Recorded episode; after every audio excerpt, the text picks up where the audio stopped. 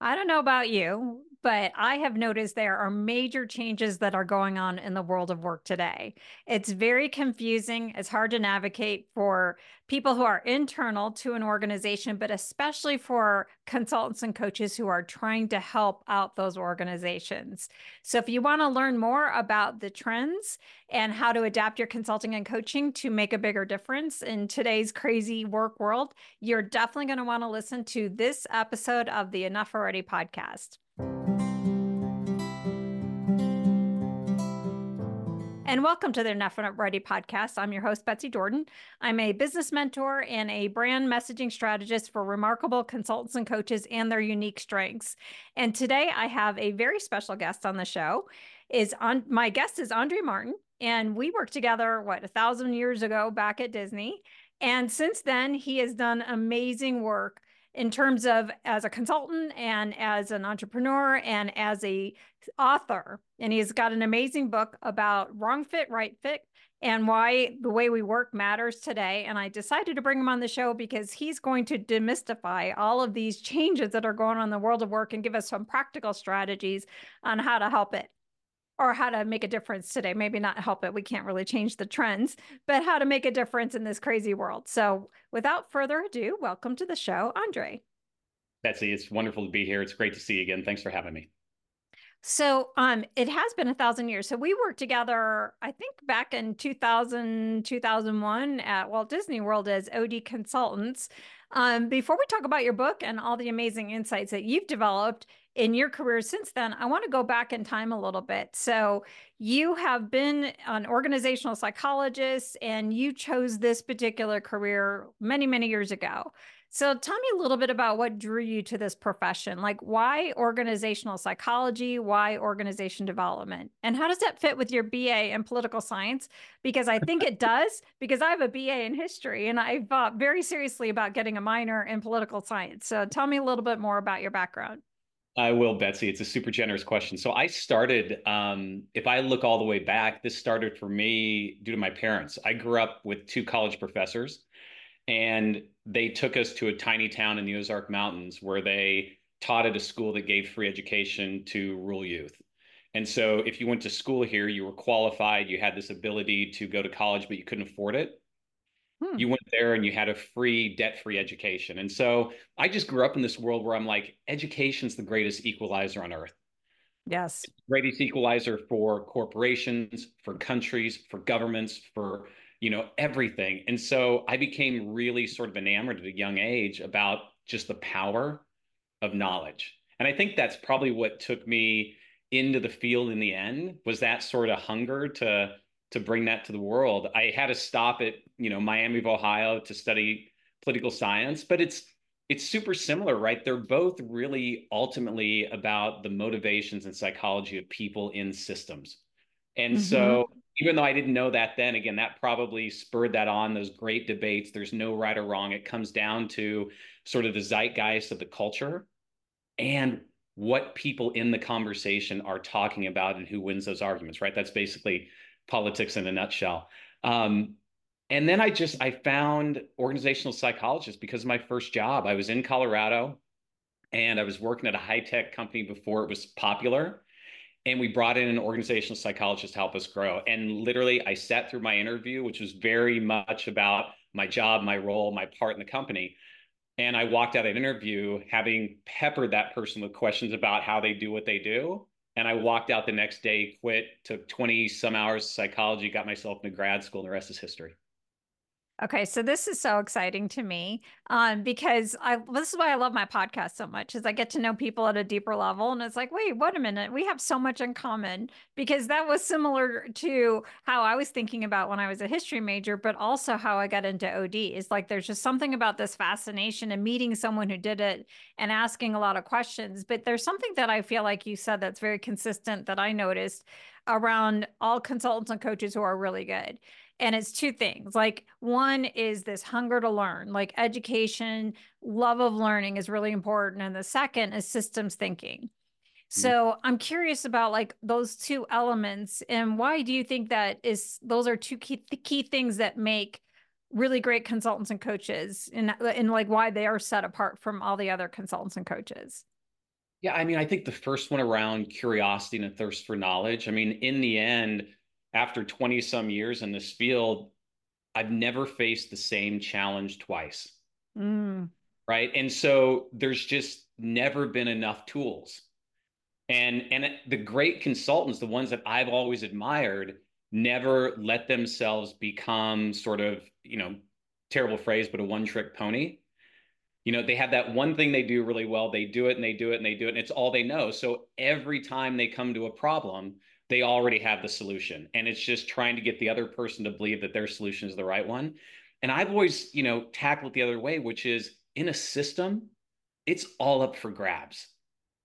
Right. I mean, it could change literally tomorrow. And so you have to have a wide angle lens. You have to help your client take a deep breath, take three steps back, look at the world and ask yourself what you're solving for right now. And right. to do that, you have to just have systems theory, you have to be curious, and you have to be able to bring the latest knowledge to them to help them be as educated as possible. And that's really what I've always tried to do. It's what the consultants that I've admired do. And it's it's what really allows you to be relevant beyond the first three meetings you have with the client. Because after that, pretty much everyone's tapped their expertise. Right. So in order to continue to have value, you have to continue to get better at your craft every day. So you've been doing a lot of different things and getting better at your craft every day. So I know that you had left Disney, you went and worked in a variety of different roles. I think that you work for a consulting firm, you've had your own consulting business. Like what has, you know, like what's been the thematic element of your career path? Like has it been more independent? Is it working for other people? Like tell me a little bit more about what you've been up to since since our Disney days. Yeah, you know, I think Disney helped me in many ways, Betsy, shape what my cause is. Right. And that cause is I just believe there's a better way to run a company. Right. I believe you can make a gob of money if that's what you want to do. And you can actually build a system that when people walk in, they walk out healthier. Now, we're nowhere near that today, right? Wait, but in the wait a minute, wait, wait, I just need to understand this. You're saying that you can walk into the work world and come out healthier? I believe that. I 100% believe that's possible. And there's wow. there's really great examples of where it's it's happened or it's been happening or it's starting to happen and somebody is going to do it, right? Back in the, you know, 90s when we started, it probably wasn't possible. There wasn't the technology, there wasn't the know-how, there wasn't the self-awareness frankly. And now I just I'm watching the world I'm like someone's going to figure this thing out and I'm I'm ready to help, right? No matter what. So I think that, you know, that's been the driving force is just that cause. And it took me first through a lot of big companies, right? You have to go see the best places to work to help create a better place to work. So I, I went to, and I got lucky, right? I went to Disney. I went to a place called the Center for Creative Leadership. I got to spend seven years at Mars, one of the biggest privately held firms in the world. Then I went to Nike and Target and Google and just saw these systems. These systems that, in many ways, Betsy, in my mind, they're like, they were once great places to work. Now they've suffered the same thing we all suffer. Is, you know, growth puts pressure on culture. Yes. So I sort of did that for a long time. And then I thought about it. And towards the latter part of my career, I started thinking, you know, maybe the place to do some work is at the very start. Get all the way back to where they're forming and help those leaders have so much grounding in how to build a strong culture and how to build a better company that they don't lose themselves as they grow. And so that's been the last couple years, really working with a lot of founders, a lot of early stage companies, trying to just get those foundations in. So they, you know, they continue to be great companies. They continue to be bigger and bigger brands. I love your your idea of like taking really great principles and scaling them for a, a startup company size. And I also really love what you're talking about with really equipping those founders. Like one of the things that I know and work with those founders and they work with them on maybe the financial side or the fundraising side.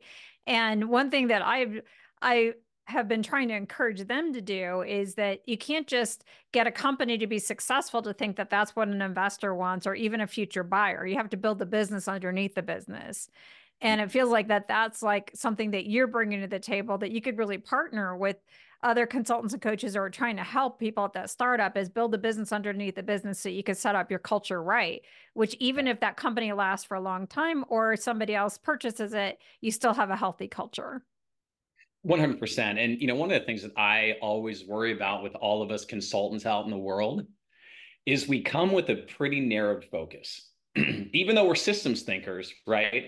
I do my work in culture and leadership and strategy. And then there's someone that does the work in finance and supply chain. And, you know, there's a part of me that just, I, I wonder if we wouldn't be a lot more powerful together. One of the things I've seen some really cool practices is, you know, there's a lot of companies starting to say, hey, why don't we pull these people together? Mm-hmm.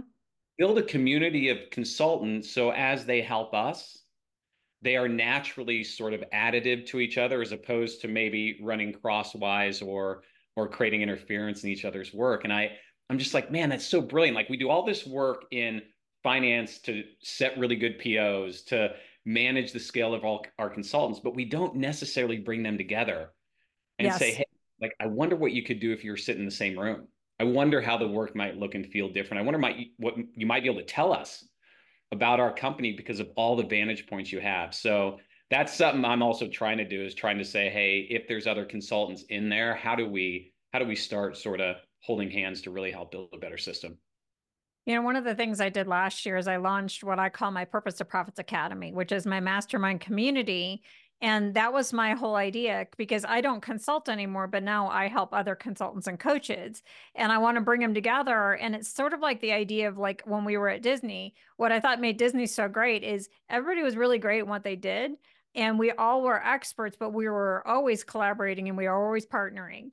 You know, so if you have a project that's like redefining the pricing whole idea, you didn't just have a pricing person there, you had a marketing person there, you had a no D kind of person there, you had all of them together and that collaboration really created the best result. So I love that vision and I share that vision that you have for that. I do want to talk to you a little bit more about what motivated you to write. I know like I have actually there's two questions. Like what motivated you to write a book and why the topic of your book? So can you talk a little bit about as you were you were um you know throughout your journey like why did you decide to become an author first and then tell me a little bit more about your book and why this particular topic yeah, so I uh I'm an accidental author. Really. So at some point was I planning to someday maybe write a book? For sure, but what happened to me is about a year and a half ago, I had a publisher come to me and say, "Hey, you know, we've seen you speak, we've seen you doing your thing. We'd love to branch out into this space of culture and have a conversation with the world around how work's changing and what we need to do to make it better." And so I'm like, great. I've been doing culture work my whole life. I'm like, I'd love to write a book on culture, right? The five best practices, whatever it was going to be. And what was really interesting is I'm a total geek at heart, right? I'm a researcher, I'm an organizational psychologist. So I go out and I'm like, I'm happy to write a book, but I'm not ready to tell you what it's going to be. Let me go out and just start asking some questions and see where I end up. oh and gosh. what happened, Betsy, was really fascinating is I start to ask all these questions around culture. What makes a great culture? What makes a great company? You've been there for 20 years. Why are you there? What's different? And what became really clear is two things. One is no company sets out to create a bad experience for their people. It's counterintuitive to business, right? Just it would make no sense. Nobody's trying to do it, but it's happening to a lot of people. And I think, secondly, is there's no one way to do it. You know, in all these conversations, the thing that kept coming up is it was different what people were keen in on was different. And that got me to this place of, hey, maybe it's not about good or bad culture, engaging or toxic environments. Maybe it's about right or wrong fit. Does the mm. company really know who they are at their best? And when they do, does this talent work the way they like to work? And if not, you lose disengagement. But if it's there, man, it's something to see, right? It's just, it's crazy how it feels to do work when you're in alignment to the way a company works every day. And so that started me off on these interviews, about 100 and I don't know, 20 or 30 at this point, that were really two simple questions. Tell me about a time when you were working in a company and you had this deep and authentic dedication and alignment to how it worked every day, right? Every day you walked in, how work got done just felt really natural to you. And then tell me about a time when that wasn't true. And those conversations were just fascinating. And so that sort of got me it was because it was because of those interviews that got me really writing the book because there was so much um so much catharsis in the conversation so many people saying I've been holding on to this wrong fit experience for so long, thinking I wasn't a success, thinking I wasn't good enough. And now I can take a step back and say, it was never the right place for me. It's not wow. that it's a bad place, it just wasn't right for me. And they finally had language for it. And that's really what then got me rocking and rolling on the book and kind of ended up in the in the book that's on the market now. You know, so there's something that I, lo- I love what you're saying is like taking a step back and making something like more value neutral. Like there are for sure, I, uh, you know, my experience as a consultant, there's definitely some cultures that I've been, I've advised to that were toxic, you know, just in general. But on the whole, not every company is like that. You know, it's like it's value neutral and it's like either it fits or it doesn't. So I love the fact that you could take a step back and have no judgment about it and then take take more of a discerning approach like when you know going back to like when we were od consultants you know back at disney you know our little team is we were very we're autonomous kind of people. We do our own thing and then they made changes with our leadership structure to be much more micromanaging like for our team. And our team revolted because it did not work for us because it did not align. But if you're talking about a different kind of organization where the collaborative environment was the most important, like then it would have been a fit. That's and right. I love the fact that you're just like identifying uh, like what's the fit. Betsy, you hit the thing that mattered most to me is like everybody wants to blame somebody these days employees want to blame the company for the reason why you know life's hard and they're disengaged and burnout and all the rest and companies want to blame blame employees for not being productive enough not coming in the office enough. And i'm like i'm like hey the truth is there's a place for everybody. Companies like relationships with companies are just like marriages right? They're long-term commitments and often after a first date i think wow i'm really excited to be in this date by the third or fourth i'm like i want out. Mm-hmm we find out about who each other are in our day-to-day life, the more we find if we're compatible. And so I wanted to write this book to say, stop blaming each other. Right. And down to the fact that like performance conversations always have been the bane of my existence in in companies. I'm like, how can you sit and A, tell someone their number, and B, tell them that they weren't a success because they're not a high performer? When in fact they've had these wonderful careers where they've been fantastic rock stars for all these years and now you're going to bring that sort of um, insecurity into their life? When in fact it's like hey they're probably good. They probably just don't fit your brand of crazy. Right, right? they just don't fit the way you like to work. And if that's the conversation that's okay. That's generative. That's like let's either get to you to a different team or let's get you to a different company so you can go be a success right? But it's it's shared sort of blame and shared recognition that a system works that way, right? And two things have happened, and I, you know, I'll stop for a minute, but on the company side, most companies that become toxic, it's because they've actually lost how they worked when they were at their best. Every time we bring in a talent, they bring in all this great technical skill. You know what else they bring? All their cultural baggage right. all their favorite ways of working, their favorite principles and platforms. And so they inherently change the culture. And so often those toxic cultures aren't the company. They're whatever this sort of narrowed function that you're working in. The leader at the top, probably from the outside, probably brought their own way of working in. And, and now you're sitting there going, hey, the place I used to work, it's just not the same. Well, it seems like it requires you to be a lot more self aware, like as a leader and somebody who's going into a culture to say, here's what's a good fit and make more choices. Like, not every company is going to be a fit for you. Like, one of the things that I, I push my clients for when we work on the branding together, the number one thing is figure out your ideal client. And, right. you know, a lot of consultants and coaches will say, like, oh, I could help everybody. I'm like, yeah, but not everybody are you going to do your best work with. Like, so when I started my business, I got really good advice that I ignored about creating my ideal client, which was, you know, working with a larger organization, solving the problems when the right and left hand doesn't know what they're doing and they're not on the same page. And I completely forgot about my whole hospitality background at Disney. But then also I grew up in retail. My my parents had a chain of shoe stores all around Chicago. I love that industry and, and customer focused industries. And so then I went and started a consulting business and I have like a sauna buoy company and I have these manufacturing companies where they're like, oh, come walk the floor. I'm like, oh, kill me, kill me now. Like, I don't, you know, but then I finally wound up at Wyndham, which they were like, hey, come walk the floor, which mean come stay overnight in our hotel. I'm yeah. like, okay, now we're talking fit here. you know, like now I understand. And my Wyndham, my Wyndham um, engagement was by far not just successful in terms of the engagement, but the contacts, the connections that I have since then because it was a fit. I 100. my the way I worked, it was a fit. Yeah, Betsy. I mean, you, you know, in the book, it's interesting. I, I built all these excursions really for talent to try to get them closer to like, what are you solving for?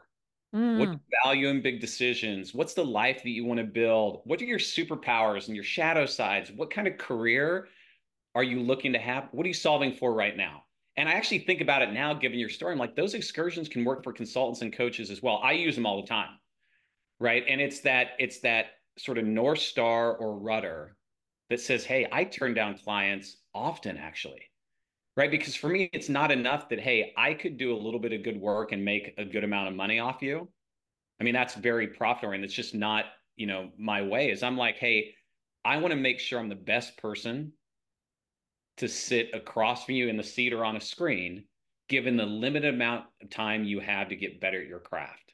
And if not, then it's really, it's a selfish act to take up that space. Um, and often, you know, we only know for the right fit if we do all that hard work about ourselves. Because when you have it, I mean, it's not unlike being with in a company. When you have a right fit with a client, you watch them inherently do the best work of their life. And the other thing that we don't account for is you actually get better at your craft. When you're working with someone that doesn't fit you, you're just you're doing your lowest level work. Right? And all of your creative energy is actually going to managing all the things that don't work in your fit with that client. You're managing negative stories, you're managing negative feedback, you're managing, you know, all this stress and tension and, and hardship. And if you just didn't choose them, you'd probably be better off. You'd probably be better at your craft. You'd have more fun. You'd be more engaged. Same things that happens to people when they go to companies that don't work.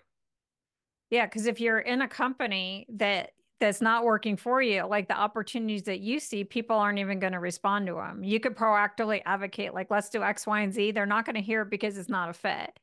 And I think the biggest thing, though, for a lot of people, though, that I imagine as they're listening in, whether they're a consultant or coach, they're a leader, somewhere in there is like that scarcity fear. Like, no, everything could work for me. Any company, you know, any company who needs X, Y, and Z expertise would it doesn't really matter. Like the culture doesn't matter as it relates to my performance. How would you speak to that? I would just say hey you know we know it in two ways right? On on one side realize that your creative energy it's always flowing right? I'm a firm believer. I don't believe people get blocked. I believe your energy is always flowing. It's just when you're in wrong situations whether you're in a company or as a consultant with a client that just doesn't work or see the world the way you see it your creative energy just flows to other things. Mm. It flows to managing negative emotions. It flows to creating narratives that are coping strategies to make yourself still feel good, even though the client's not responding to your work. It flows to all the other things you have to think about in order to just get that person on the phone to just take the next step forward. It's exhausting.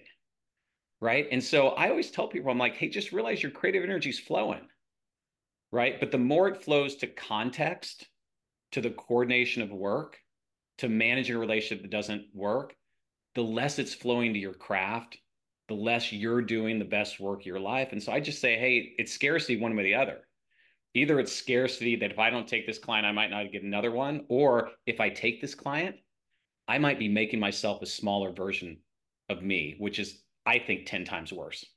Wow, that's good it's that's really powerful because what you're what you're really saying here is that scarcity depending on how you define scarcity it's like either self-esteem scarcity or financial scarcity or that's even a, a, a myth because you'll still create more space to attract the right person anyway Uh-huh. you know and i and i like what you're saying too because there's this whole belief like what is a healthy culture and a healthy culture where is everyone could show up and do their best work and what you're saying is it's a healthy culture is a culture where the right people who fit the culture can show up and do the best work. It's not one, again, go back to what you said before. It's not one size fits all. It's about alignment between this is what they're all about and how they roll and how they operate. And here's how I roll and how I operate. And we're a match.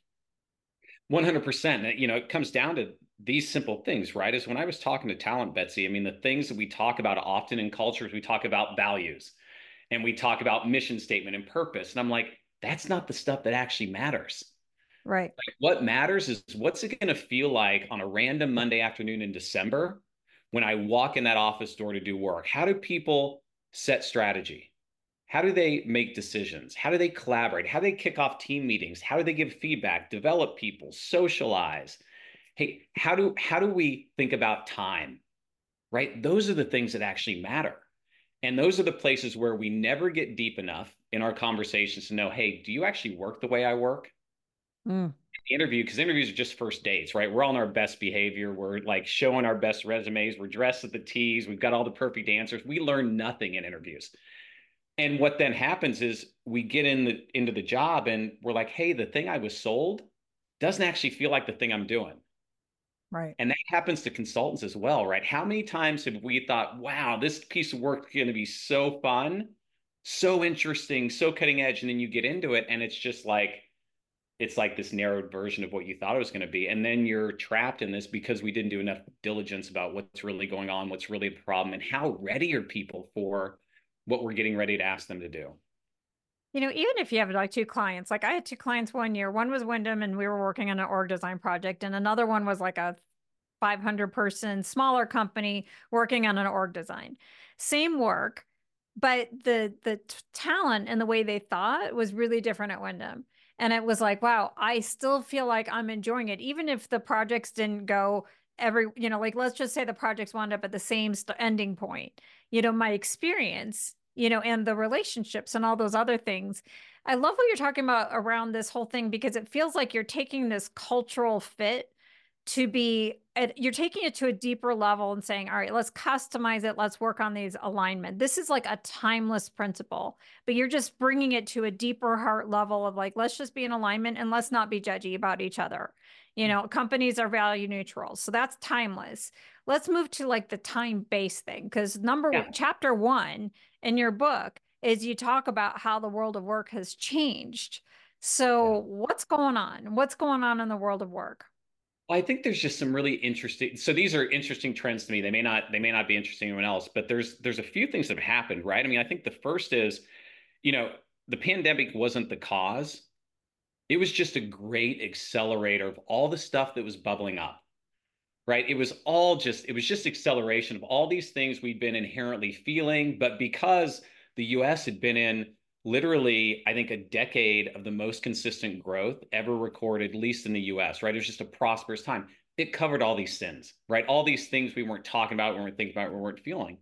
And so a few things have been really interesting to me. I think the first one is that inherently everybody has a different relationship with work in terms of life. Right? So scratch all the it's about 3 days, 2 days, how often in the office. It's actually that we are redefining this idea of work and life to say it's not about balance, it's not about trade offs. It's about does my job provide me harmony to the way that I want life to work? That's what people are looking for, right? They're looking for that idea of like, it's about this idea of harmony, not balance, which I love. Um, I think a second really important trend is is we've started to like we started to create these company brands that are like marketing. They're like beautiful brand campaigns. The culture deck was the worst thing that ever happened to business because we started saying, hey, let's market ourselves as this aspirational, great place to work, right? These great values, these great leaders, all this stuff. And it's just not true, right? They're, we're not inherently lying. We wish it was, or on our best days, it's who we are. But it's created this place where what we learn about in recruiting isn't what we end up getting in our day to day. And that's just causing havoc. Like people are losing engagement every day because the way the system was presented on the front end and how it feels day to day. I think another really interesting trend is that it's social media, you know, for all its great gifts and wonderful ways it's going to extend human creativity, it has allowed everyone to raise their hat, head up and believe there's greener grass. Mm. Right. I can find my doppelganger in the world, that consultant org psychologist who's out in the world seemingly living a better life than me. Now, we know it's not true, but that causes us all to have just a little bit of FOMO, which unlocks us from the deep commitment it takes to solve the kind of problems that we're trying to solve today. Um, and that's just three. Like there's probably 50 more. But I'll tell you this I think in the end, like three things are happening in work. One is there's a great reckoning about the part it plays in our lives.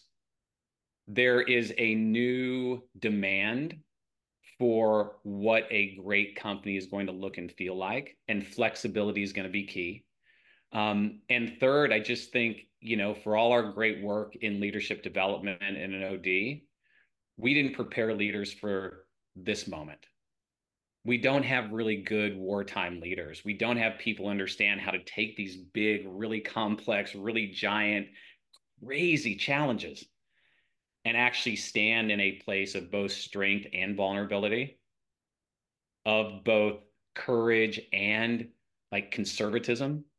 You know we just we just don't our leaders weren't ready and that's on us. Like i don't think we did our best work in the last decade because we had so much ability to just do fun stuff that we ended up not getting a whole generation of leaders ready for this moment so uh, so i like what you're saying that but it's interesting so you're creating the you're painting a picture that some of the issues that we're having are the pandemic just more exposed them so you mentioned something about that we're not interested in work life balance, but work life harmony. So, what does it mean to ha- want work life harmony versus work life balance? I think and what, what's right? the pressure on the organization? Yeah, I mean, I think in the past, like look at you, you and I early in the 90s or our parents, right? Work was primary in terms of my pursuit. It defined most of my identity. It was the big reason for my being i you know i wrapped up everything i am into this job into this career into this craft into this company i mean that's everybody's story in the last couple decades i think what we're seeing today are people are saying hey hold on like maybe i should think about the life i want first what i value what i care about how i want to spend my time because it's finite and then i should sort of integrate the kind of work I do into making that life real and making it a reality. It's not about passions or you know vision boards necessarily and the rest. What it's saying is people are actually putting life ahead of work in their hierarchy of identity, which I think is probably pretty healthy in the end. Yeah. Um, but it's causing a lot of problems for companies because all of a sudden they're like, hey, what happened to the productivity I had before? What happened to the I'll come in at seven, I'll leave at 10? Right now, we're having to say, okay, if I'm going to have less of people's creative energy, less of their discretionary effort, how do I create a work system that makes higher impact, higher value out of less time? Right? That's sort of the challenge of the company. So, like when I think about my our parents' generation, like it was more like work was like confined. It was you go to work, you come home after six. There's no there's no access after hours. You know, vacations were vacations. And then when you and I were coming up in our careers with the advent of Blackberries that eventually turned into iPhones, like 24 7 connectivity, like I remember my first dial up getting access, being able to log in at Disney when I was at home. Yeah. And now all of a sudden the work hours are like crazy. And some of the things that you're talking about with um, wanting to put life first, like that's something like midlife people kind of identify at a certain point like hey what did i do i you know gave up my life while i was climbing ladder but now it sounds like it's everybody is saying that even the younger generations are saying no life first work second you know the other thing that you talked about is also like the transparency in recruiting you know and what does the transparency of recruiting look like especially when you're dealing with trying to create a culture and environment where everything's virtual like how do you create how do you create transparency in recruiting and how do you create some sort of promise around our work environment when everybody's working at home now? Let me take the first question first because I love it, right? Is, you know, technology often drives innovation in humanity, right? It just does. Like, think about the combustible engine way back when. That is the very reason we are no longer living in the same neighborhood that our parents and our grandparents grew up in. Beautiful sort of um, ability for us to see the world but it required us then to think about how do I establish community in different ways. Right. And we had we played a lot of catch up over the last few generations there. Same things happen in work right now. Right. Our problem wasn't that our companies were inherently asking more of us. Our companies always ask more of us. right? I don't know a company in the world that's not going to take everything you're willing to give. Right. But here's the deal is before the onset of like always on little phones we can put in our purse or our pocket, we were hard to find. Like once we left, we were gone. There's really nothing you could do. And so what we have to realize is that it's not just the company's fault. They've always taken as much as we're willing to give. The thing is now is we have to reestablish how that technology is both utilized by us and can be a net benefit for us. Because for all our complaints about it's 24 7 it's 365 days a week we also can work from anywhere. Right? There's nothing stopping you and i from shooting this same podcast when i'm you know traveling with my wife somewhere and you're you know hanging out in denver colorado like we can we can do this anywhere now that's beautiful we just haven't sort of gotten a place where we can get the whole thing to be in harmony which right. takes everybody. So it's just I, I don't think it's anyone's fault. I just I get really excited about now it's possible. So how do we catch up to the technology and figure out a way to renew our energy when it's 24/7 always on? We got to figure that out. You know, I think the, I think the second piece about recruiting, which is a leap, is I've been enamored by this for a long time. Right? This idea of, of recruiting process are just first dates right? I'm not actually as a candidate coming with my real hair a mess. Here's who, who I am on a random Tuesday morning. I'm coming with my best version of myself, right? So I'm not really totally authentic about what you're going to get, who I am, how I work, what my life is. I'm not, you know, there's a lot of those things we just don't expose. And companies did the same thing, right? I think at some point they say, "Oh my God, no one's going to come here if I tell people what it's really like to to live and work in this system." But here's the deal is if you hire them, they're eventually going to live and work in the system. So why not tell them what it looks like right now? Give them a realistic job preview. They're still going to come. The ones that like that brand of working, they're still going to come. And they're not going to lose all their engagement once they get there and realize what they were promised versus what they got was very different. Um, and it's just a problem I see again and again through the interviews was this sense of man, when I applied for this job, they told me it was going to be these 25 things I was going to be doing. They told me it was all these values, all these kinds of leaders, and I got really excited about it and I bit. And then I got there on the first day and I knew immediately. And so, almost in every wrong fit situation, Betsy, when I asked the question, when did you know? All of them knew during the interview. They knew they there all... was something, they knew it was a wrong fit during the interview. Wow.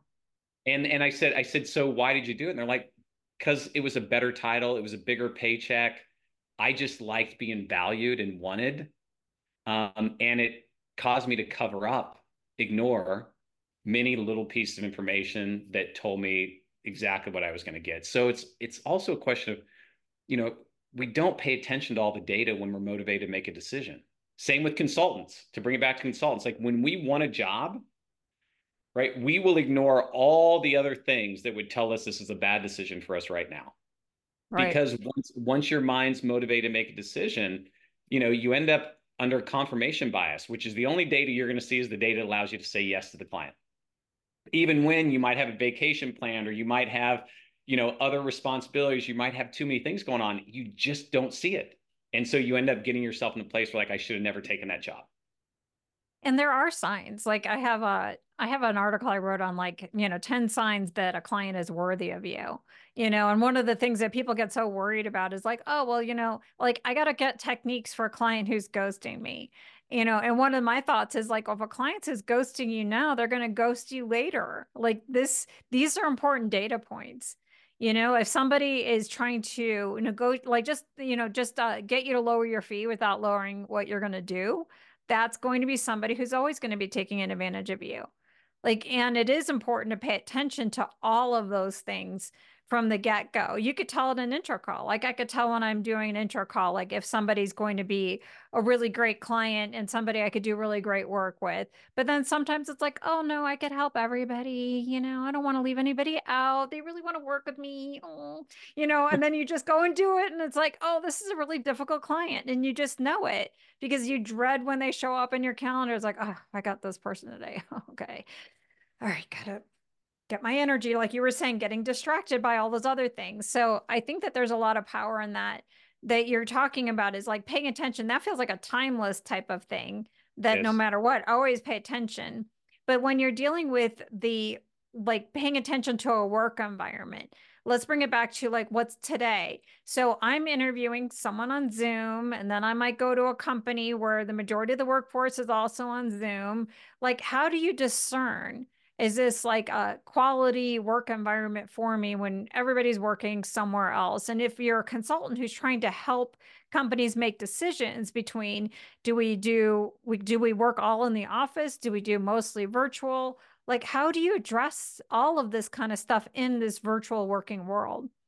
Yeah, I, I mean, I always start with this, Betsy, is that you know the first thing I want to talk to people about is how does work get done when your company's at its best right? How do you collaborate, solve problems, kick off team meetings, give feedback, develop people? Because that's the conversation about how we work. You answer that question, it gets really clear really fast whether you should be virtual, you should be hybrid, or frankly, you should just be back in the office, right? We're having that location conversation way before we actually get to the nitty gritty about how do we work when we're at our best.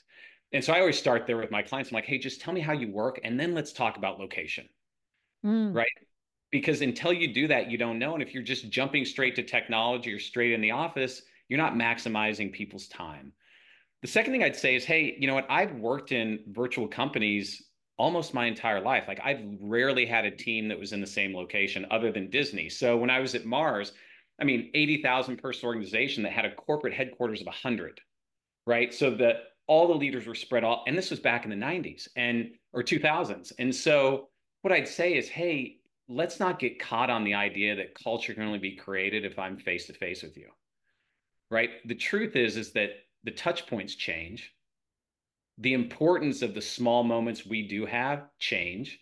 And if you only do the transactional work, then you are going to erode your culture super quickly. So, you know, if you're virtual, I'd say this I'd say, hey, you still have 100 touch points with your employees every year thousands of them. Let's not say, let's say a thousand touch points. My question is, how are you using them? If you use them to transact, you're going to lose everybody. But in those moments, if you can find a few minutes to remind them why the world's better with the company in it, remind them how the company makes money and why your job is vital to that, remind them how we do work, and remind them of the promise that we're making to them for every day that they show up with all of their effort then you know what? It doesn't matter, right? The thing is, is that we're not having those conversations with our people because we're so stressed. We have so little time. We just want to, you know, maximize the moment to get as much done as we can so we can get to the next call because we're not managing the ways of working. So I'm kind of a simple guy, and that's what I see every day. I'm like, God, that's like, if we could do that, if we could realize that culture isn't about proximity, yes, it helps for some companies it's about how are we curating, creating, and crafting the spaces that we do have in a way that net increases the energy and engagement of people on the other side. I just don't think we do that.